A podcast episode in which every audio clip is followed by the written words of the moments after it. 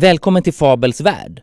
Jag heter Max Valentin. Det är mycket intressant för mig att se att hur människorna kommer att bete sig. Är de lata eller är de företagsamma? Det är klart att är det skapelsens krona, inte fan behöver du liksom experimentera, försöka hitta på något annat nytt skit. Va? Det funkar ju redan så bra. Jag tycker nog att det mest spännande skulle vara att titta just på, på något sätt om det här kan vara lite förlösande för människors kreativitet. Om man, liksom, om man vågar göra något annat och vågar satsa på det som man verkligen kanske tror på. Vad skulle hända om man helt enkelt gav medborgarna i ett land en klump pengar varje månad utan något krav på motprestation? Just nu förbereds försök i Finland med det som kallas basinkomst eller medborgarlön. Runt 5 000 personer kommer få 600 euro i månaden var som en grundtrygghet. De behöver inte jobba, de behöver inte redovisa vad de gör med pengarna och får de redan till exempel a-kassa eller bostadsbidrag så påverkas inte de bidragen.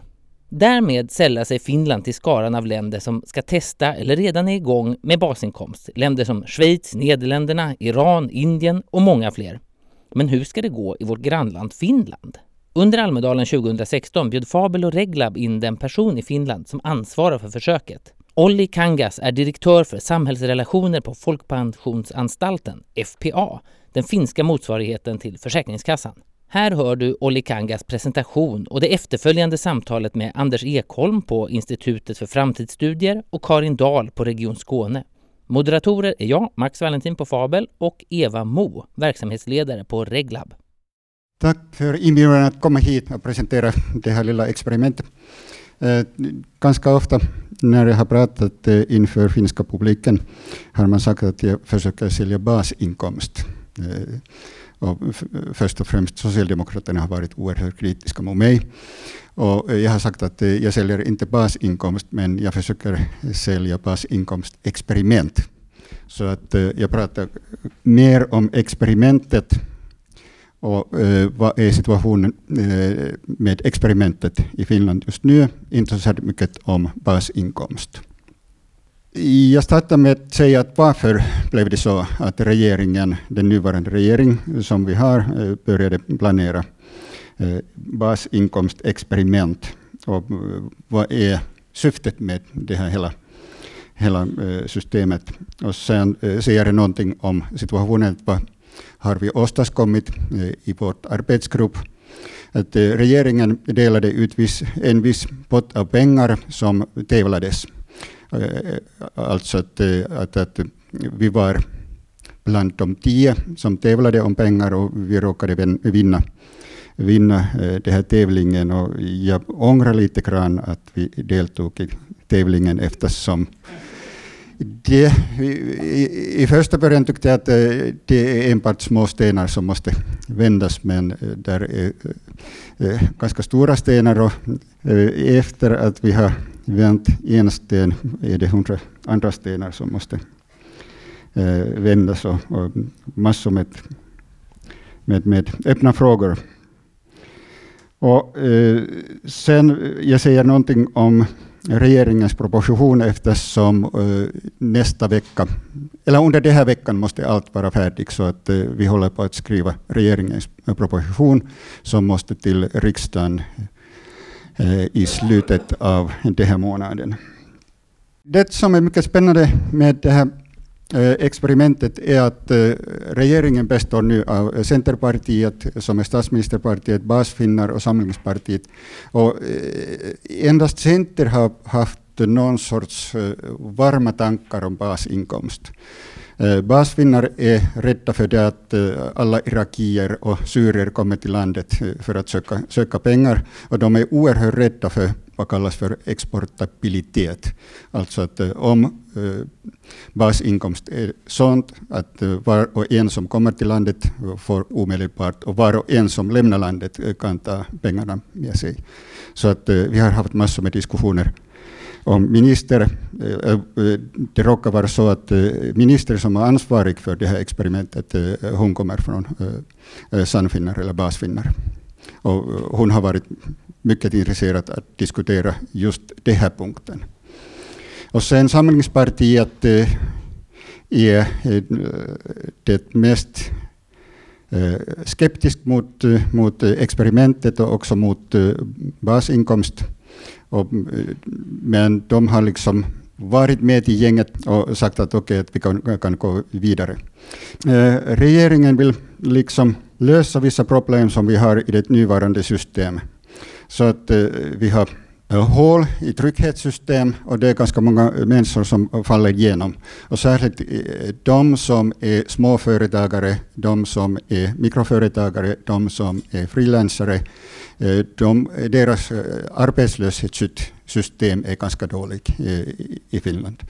Och det är ganska ofta så att i så fall att det är någon som skulle starta eget men som är Eh, på arbetslöshetspeng, hon eller han, eh, eller hen, liksom ni brukar säga här i landet.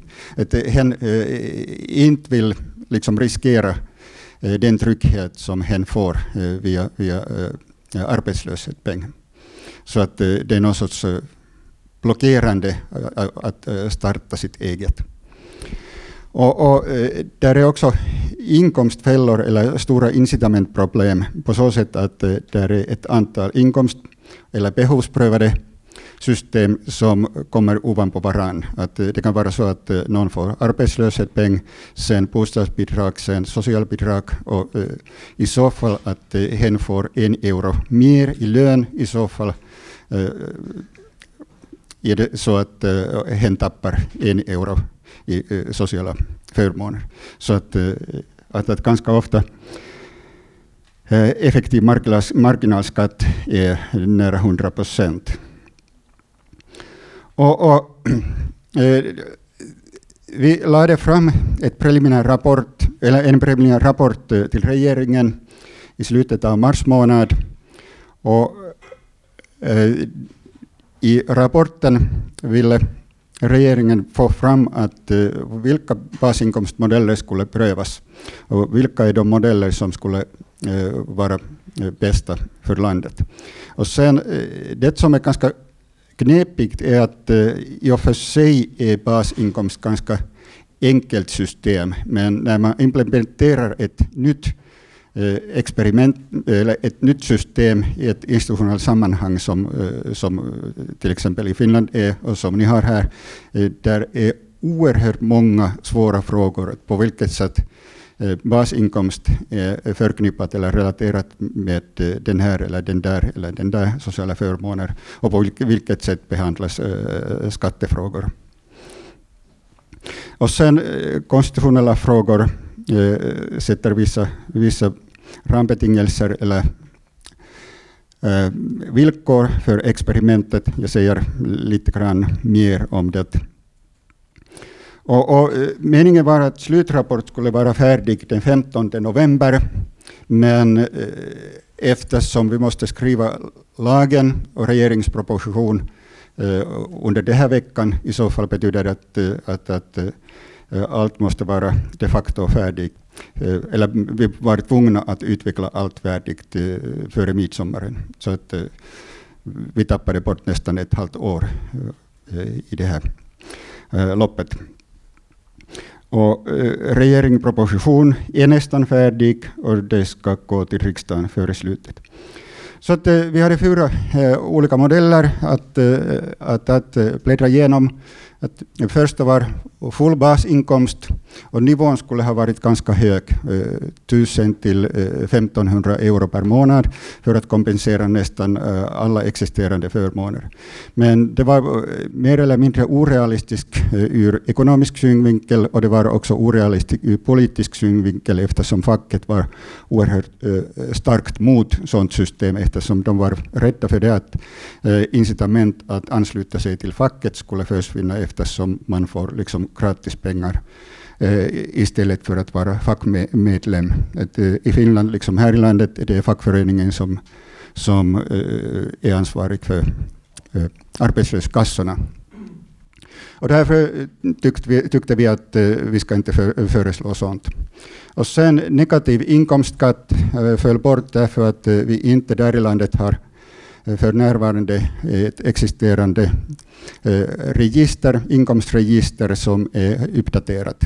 Så att eh, det skulle kräva eh, vecko eller månadsbaserat inkomstregister, men vi har enbart register som är för år, eller år, årbaserat inkomstregister.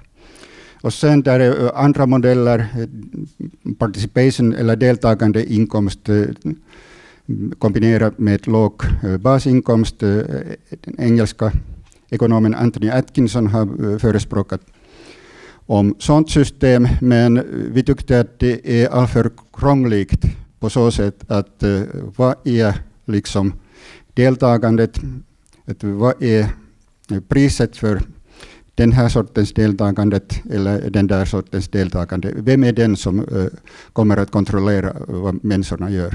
Och därför tyckte jag att uh, vi ska inte, inte blanda oss med sånt.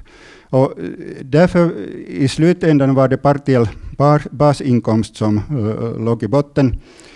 Och idén där är att vi har ganska många sådana basinkomsttransfereringar. Jag vet inte hur det är här i landet, men, men till exempel när det gäller sjukförsäkring, när det gäller arbetslöshetsförsäkring, vi har någonting som kallas för BAS, som kommer för, för de som inte har inkomster eller som har små inkomster. Och ovanpå det kommer eh, sen inkomstrelaterade förmåner.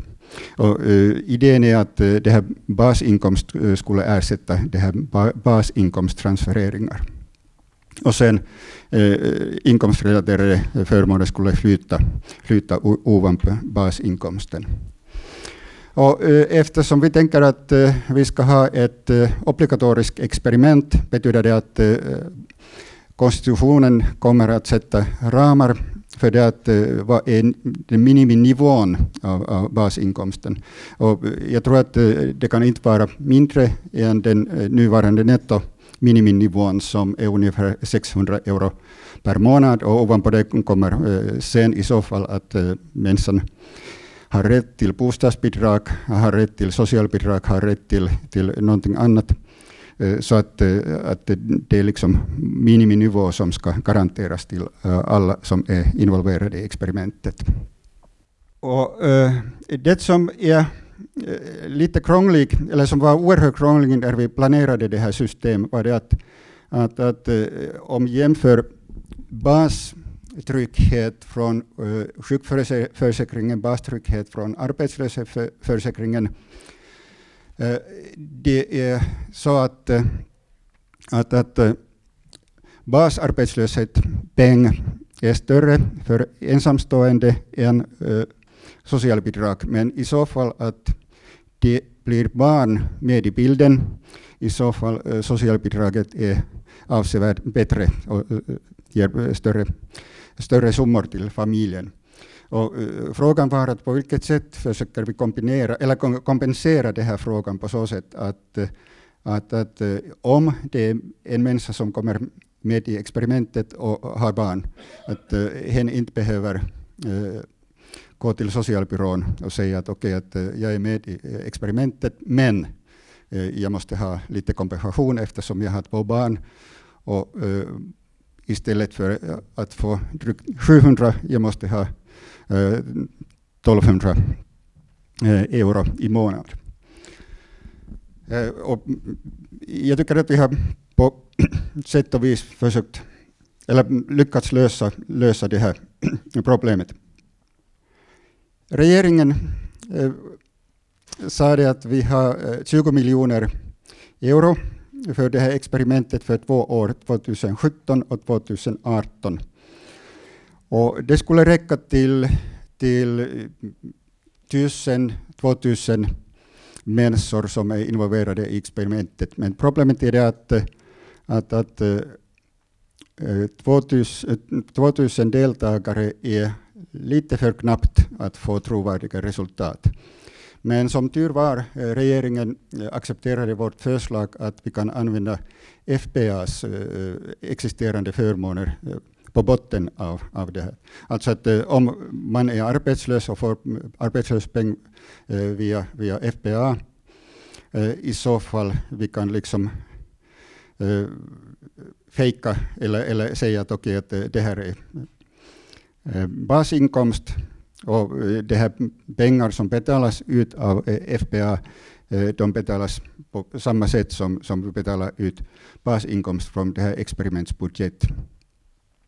Och i så fall att vi har typ 600 euro i belopp som vi betalar ut och om experimentet ska vara för ett, två år i så fall det är tryckt eller nästan eh, nio miljoner som, som eh, vi skulle spendera för det här eh, experimentet.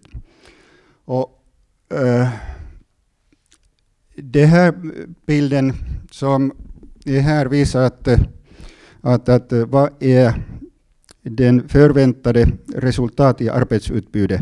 I så fall att eh, arbetsutbudet skulle sjunka eller öka med 2 procent.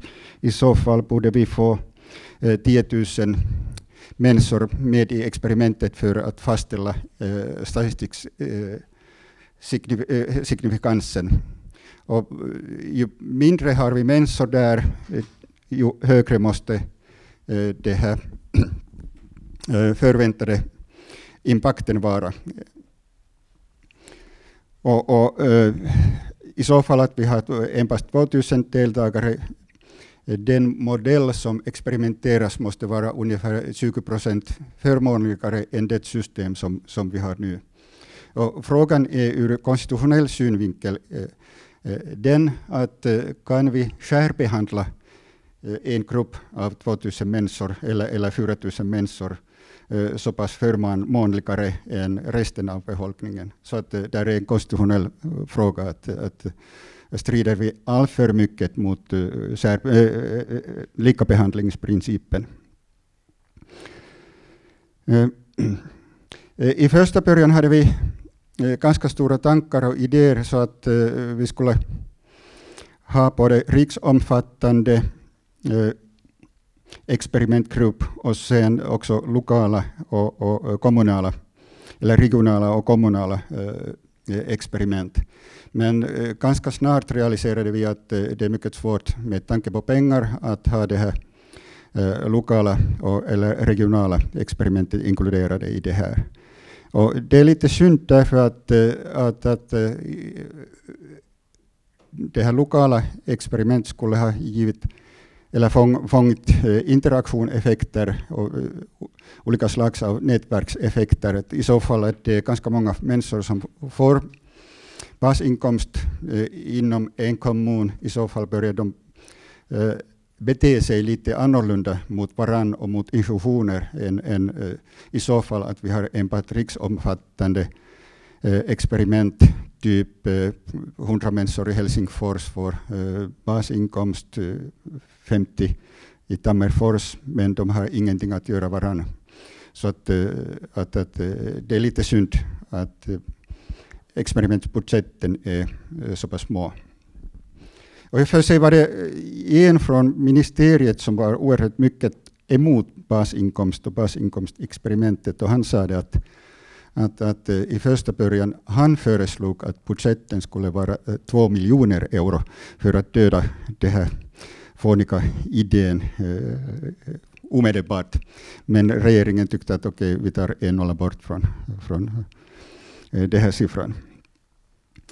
Eh, eh som sagt, i så fall att vi kan använda, eller kommer att använda FPA-förmåner, kan vi uppnå typ eh, 4 till 6 000 deltagare i experimentgruppen. Men problemet är att eh, i så fall att vi har 6 000 medlemmar i, grupp, eh, i experimentgruppen, man kan inte lösa alla deras problem manuellt. I så fall måste vi bygga upp IC-teknologiska lösningar och det tar sin tid. Och nu tycks det vara så att vi kan börja i början av 2017 typ med eh, 2000 människor i gruppen och sen eh, öka antalet människor som är med eh, i början av 2018.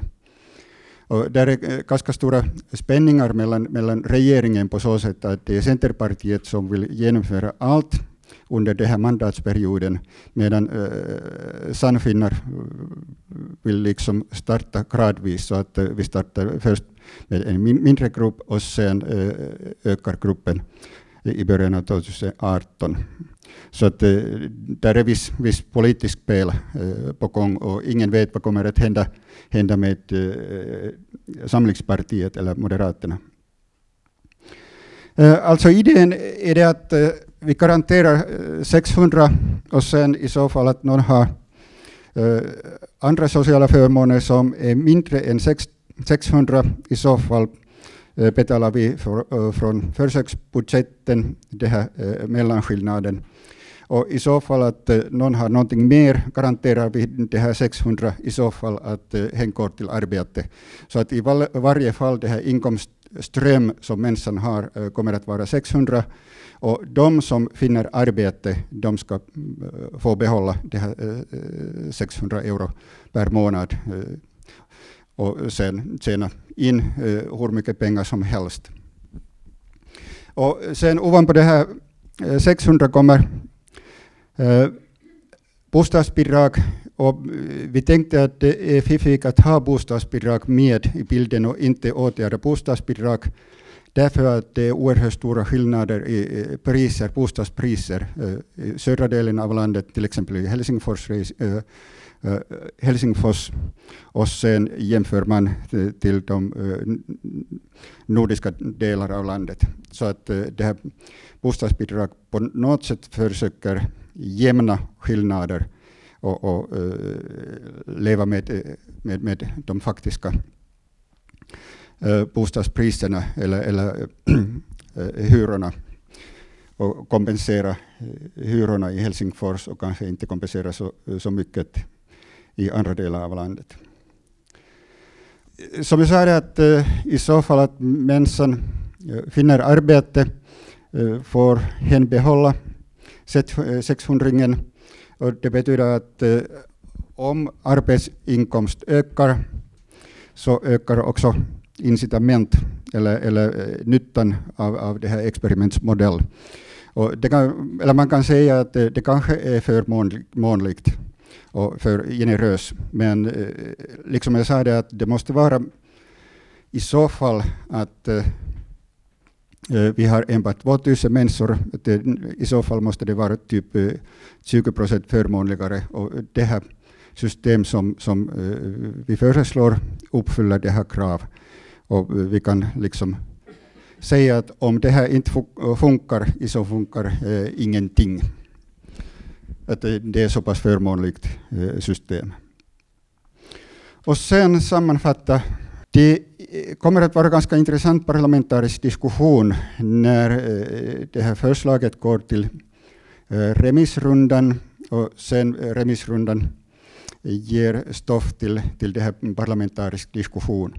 Och det som jag tycker är ganska intressant är att i det finska fallet det är Socialdemokraterna som är det mest kritiska partiet mot, mot det här experimentet. Och jag har försökt säga, säga till dem att eh, i så fall att ni är starka i er tro, i så fall att ni är eh, i levande tro. Ni måste vara de första eller starkaste förespråkare av experimentet eftersom i så fall att ni tror på vad ni säger, i så fall eh, det här experimentet kommer att visa att det är helt fånigt och Arbetsgivarföreningen som jag har talat ganska många gånger med, att de har sagt att eh, vi är emot det här fondskapet men vi är absolut för experimentet eftersom var och en kommer att säga att det är, eh, det är helt galet att ha sådant system. Och sen eh, konstitutionsutskott, jag vet inte hur är det här i landet men i Finland Eh, konstitutionsutskottet går igenom konstitutionalitet eh, av var och en, eller större, eh, större lagarna. Och, och frågan är att om det här experimentet är konstitutionellt, och där är oerhört många veto, vetomöjligheter för de som är emot att säga att okej, okay, att det här är okonstitutionellt, att vi kan inte genomföra experimentet helt och hållet eftersom människorna kommer att behandlas Eh, på olika sätt och, och, eh, det strider alltför mycket mot uh, likabehandlingsprincipen. Men vi har haft uh, uh, lokala experiment, ganska många i Finland, men ingenting sånt som, som det här är. Och i och för sig, det här experimentet är största i världen på så sätt att om vi kan genomföra det riksomfattande, att aldrig någonstans har man haft sånt eh, riksomfattande experiment som, som eh, vi har eh, planerat här. Men vi får se vad kommer att hända och, och, om två månader vet, vet jag lite mer om, om vi kan gå vidare eller inte. Tack så jättemycket Olle. Väldigt, väldigt intressant och du är ju med här, fortsätter att vara med så vi ska ställa. Jag har bara lite frågor så att jag måste förstå det här rätt. Eh, alla får ungefär 600 euro, även jag om jag arbetar, om jag hamnar med i ert försök. Jo, just det, just det. Så är det. Vad är det den finska regeringen hoppas uppnå med det här? Vad är det man ser som, vad tror man skulle vara fördelarna med statlig basinkomst? Är det att det blir färre handläggare och byråkrater eller är det att människor ska bli mer kreativa eller vad hoppas man på? Eh, det är många eh, förhoppningar. Eh, en är relaterat med de förändringar som tar plats på arbetsmarknaden. Det, där är mer och mer självföretagare, mikroföretagare, frilansare och deras sociala förmåner är, det är lite si och så med deras sociala förmåner. Och man, eller regeringen önskar att få någon sorts större incitament och social trygghet för, för eh, egna företagare. Och eftersom det håller på att hända, mm. att eh, det, det nuvarande systemet inte svarar helt och hållet eh, det här förändringar som händer där. Och sen det här incitamentsproblem som, som jag visade, att det, det är ganska ofta så att i det nuvarande systemet man får mer från sociala transfereringar än man får i så fall att man går i arbete. Så att uh, lösa det här incitamentsproblemet. Så att det, där är ganska många, många olika, olika aspekter som regeringen är intresserade av. Och också det här att täpp, täppa hål i socialnätet. Jag har förstått att i Finland så har ni diskuterat basinkomst under ganska många år och det har gjorts utredningar och det finns en, en eh, akademisk diskussion kring det här också. Och I Sverige så är det ju en, nästan en icke-fråga. Den, har väl, den poppar upp ibland men, men väldigt lite diskuterad. Varför tror du? Vad är det som skiljer våra länder åt? Eh, det har gått i vågor också i Finland. Så att när arbetslösheten är hög, i så fall eh, det här basinkomstdiskussionen är hög också, mm. eller aktuellt. Mm.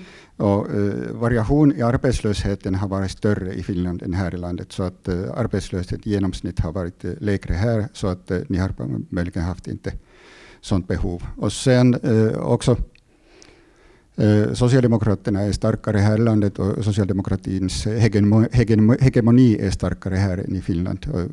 Socialdemokraterna, åtminstone i Finland, är mycket mot och jag tror att arbetslinjen är eh, bedfellow mm. för, för Socialdemokraterna också här i landet. Så att, eh, jag tror att, eh, att, att både här och där människorna är rädda för det att, eh, att, att i så fall att man har basinkomst i så fall försvinner människornas vilja att arbeta. Mm. Och i så fall att man tror på arbetslinjen så är det liksom kört. Ja, och det gör ju vi i Sverige. Um, är det, jag, jag, är fascinerad av er vilja att experimentera och testa. Är ni bättre på det i Finland? Eh, det vet jag inte, men eh, den här nuvarande regeringen är ganska eh, mån att testa allt. Och, de har infört någonting som kallas för experimentkultur. Och I Rikskansliet, eller statsministeriet, kansliet, har de en speciell grupp som kallas för eh, experimentella... Eh, eller eh, experiment, no, låt oss säga att grupp för experiment, samhälleliga experiment, att det här basinkomst är en eller ett, ett försök, men där är ganska många andra, andra experiment som pågår just nu. Tack så mycket Olle. Du får finnas kvar här och nu ska vi välkomna upp på scenen våra två kommentatorer som ska belysa, reflektera kring basinkomst ur ett svenskt perspektiv. Här kommer Karin Dahl som är chef för entreprenörskap och innovation i Region Skåne och Anders Ekholm som är vice VD för Institutet för framtidsstudier. Välkommen bägge två. Nu får vi dela eh, systerligt och broderligt på mikrofonerna här. Eh, Anders, du ska få börja. Nu har du hört om det finska experimentet. Vad tänker du om det? Och skulle, skulle det här överhuvudtaget kunna fungera i Sverige? Eh, ja, det är klart att vi skulle kunna göra experiment, men min eh, erfarenhet, jag har jobbat med alla regeringar sedan 1989, utan den nuvarande regeringen, till och från dem på, på olika sätt. Och alltid som kvantanalytiker och försöka få fram data eller effekter av saker. Vi har ju alltid förespråkat experiment och, och det har i princip det, det, har gjorts några små experiment inom sjukförsäkringarna vet jag, där man har haft lite olika ersättningsnivåer i ett län, till exempel Göteborg och Jämtland till exempel. Eh, ja, lite sådana experiment. Men, men i princip så är, tycker vi inte om experiment. Eh, och, och, och, grunden till det, det, det är förstås eh, människor som tycker om principer. Likabehandlingsprincipen till exempel, som inte är en dum princip. Men de här människorna som tycker om principer brukar nästan vara helt ointresserade av att följa upp principerna.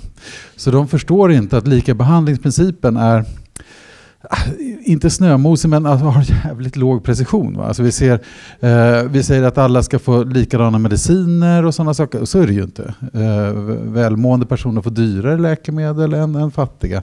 Vi ser att det är ganska stor skillnad på medellivslängd beroende på ekonomi. Och, och vi ser också eh, vi, vi, ser en lång rad olika saker som, som egentligen där, där offentlig sektor är ganska dålig på att lika behandla. Men de här personerna som funderar kring det här, de funderar kring principerna så har vi slagit fast lika behandling. Då är det ju så och då behöver vi egentligen inte... Liksom, det är den ena delen tror jag. Den andra delen det är att jag måste få höra om, om vår arbetsmoral. Alltså vad skulle hända om folk fick pengar utan att arbeta? Och den svenska identiteten? Ja, alltså, och, och, det är ju samma sak där. Va? Det, det, är egentligen så, vi jobbar ju ungefär 8% av hela vårt liv. Så att, så att resten av, av liksom, eh, livet i, i och för sig antal timmar. Då. Men en lång tid av, av vårt liv, fram till ungefär 28 års ålder och ifrån liksom någonstans runt 63 års ålder, så är vi försörjda av andra. Alltså våra föräldrar eller transfereringssystem under bitar av vårt liksom, arbetsliv. Så, så att i någon mening håller vi på inför medborgarlön.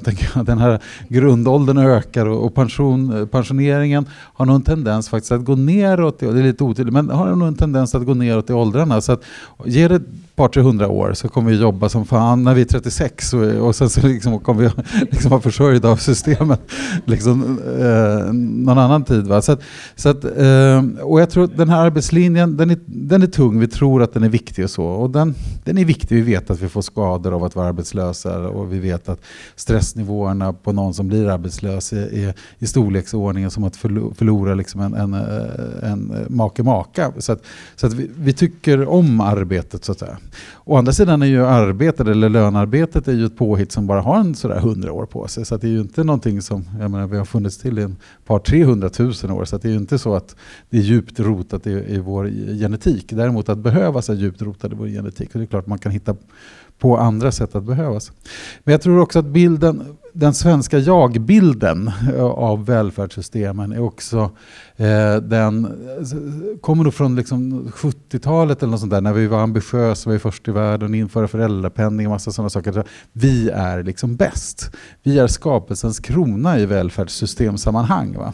Och det är klart att är du skapelsens krona, inte fan behöver du liksom experimentera, försöka hitta på något annat nytt skit. Va? Vi, det funkar ju redan så bra. Och, och även det här synsättet, tänker jag, det har man liksom missat eh, att de andra länderna går om. Liksom. Vi har inte längre världens längsta medellivslängd och så vidare. Kvinnor på plats 12 till och med. Så, och det är inte det att det är dåligt utan det går framåt och så. Men de andra länderna går ännu fortare. Så vi är liksom omsprungna. Så det finns en jag-bild tror jag av att vi inte längre äh, att vi är bäst. Men det är vi inte. Så vi borde experimentera. Men det vill vi ju inte och vi behöver så inte. lite mera kris i Sverige så kan vi bli lite mer innovativa och våga. Kriser är alltid bra. Ja, vi, vi bollar över till dig Karin Dahl och du jobbar ju på Region Skåne. Och vi tänkte du och är ansvarig för innovation. Tror du det här skulle kunna vara något slags metod man kunde använda för regional utveckling?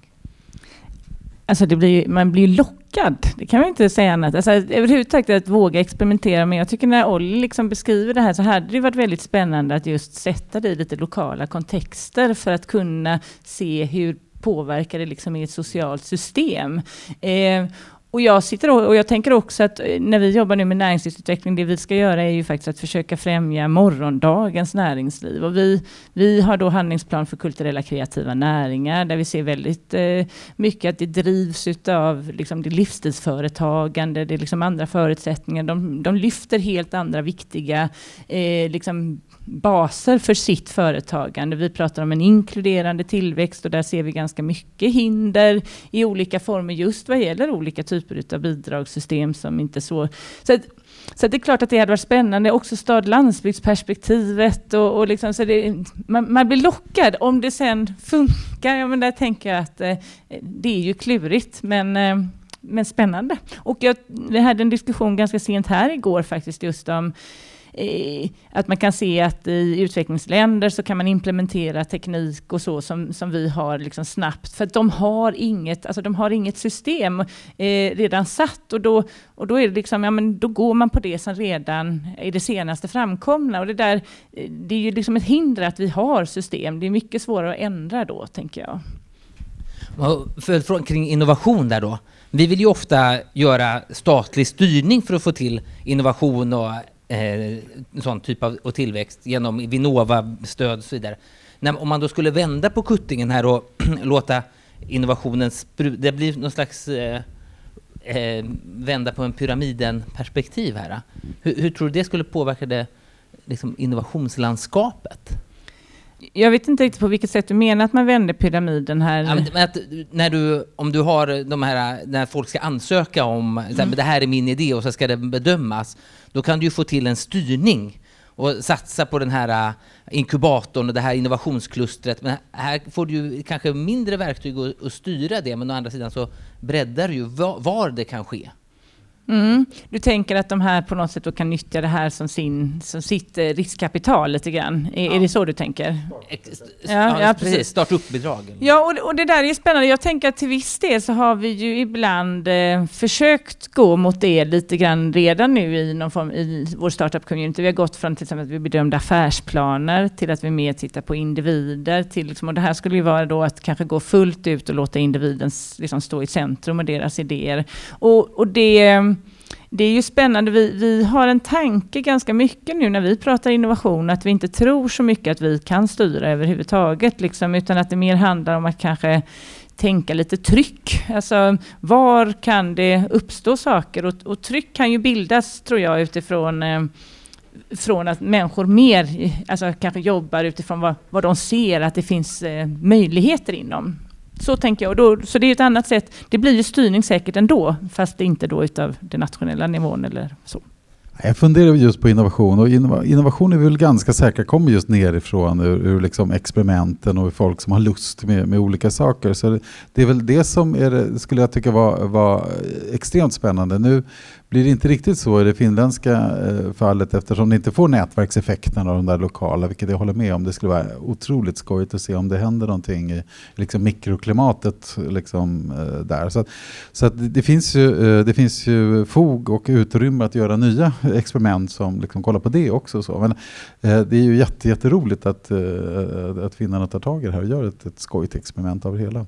Men innovation kommer nästan alltid underifrån trots rådande strukturer. Så att det, det Eh, det är vi som bromsar ofta genom våra. Sen så kan vi ju liksom pusha fram och ge förutsättningar. Och det här skulle kunna vara ett skojigt sätt att ge förutsättningar. En avslutande fråga till er alla tre då.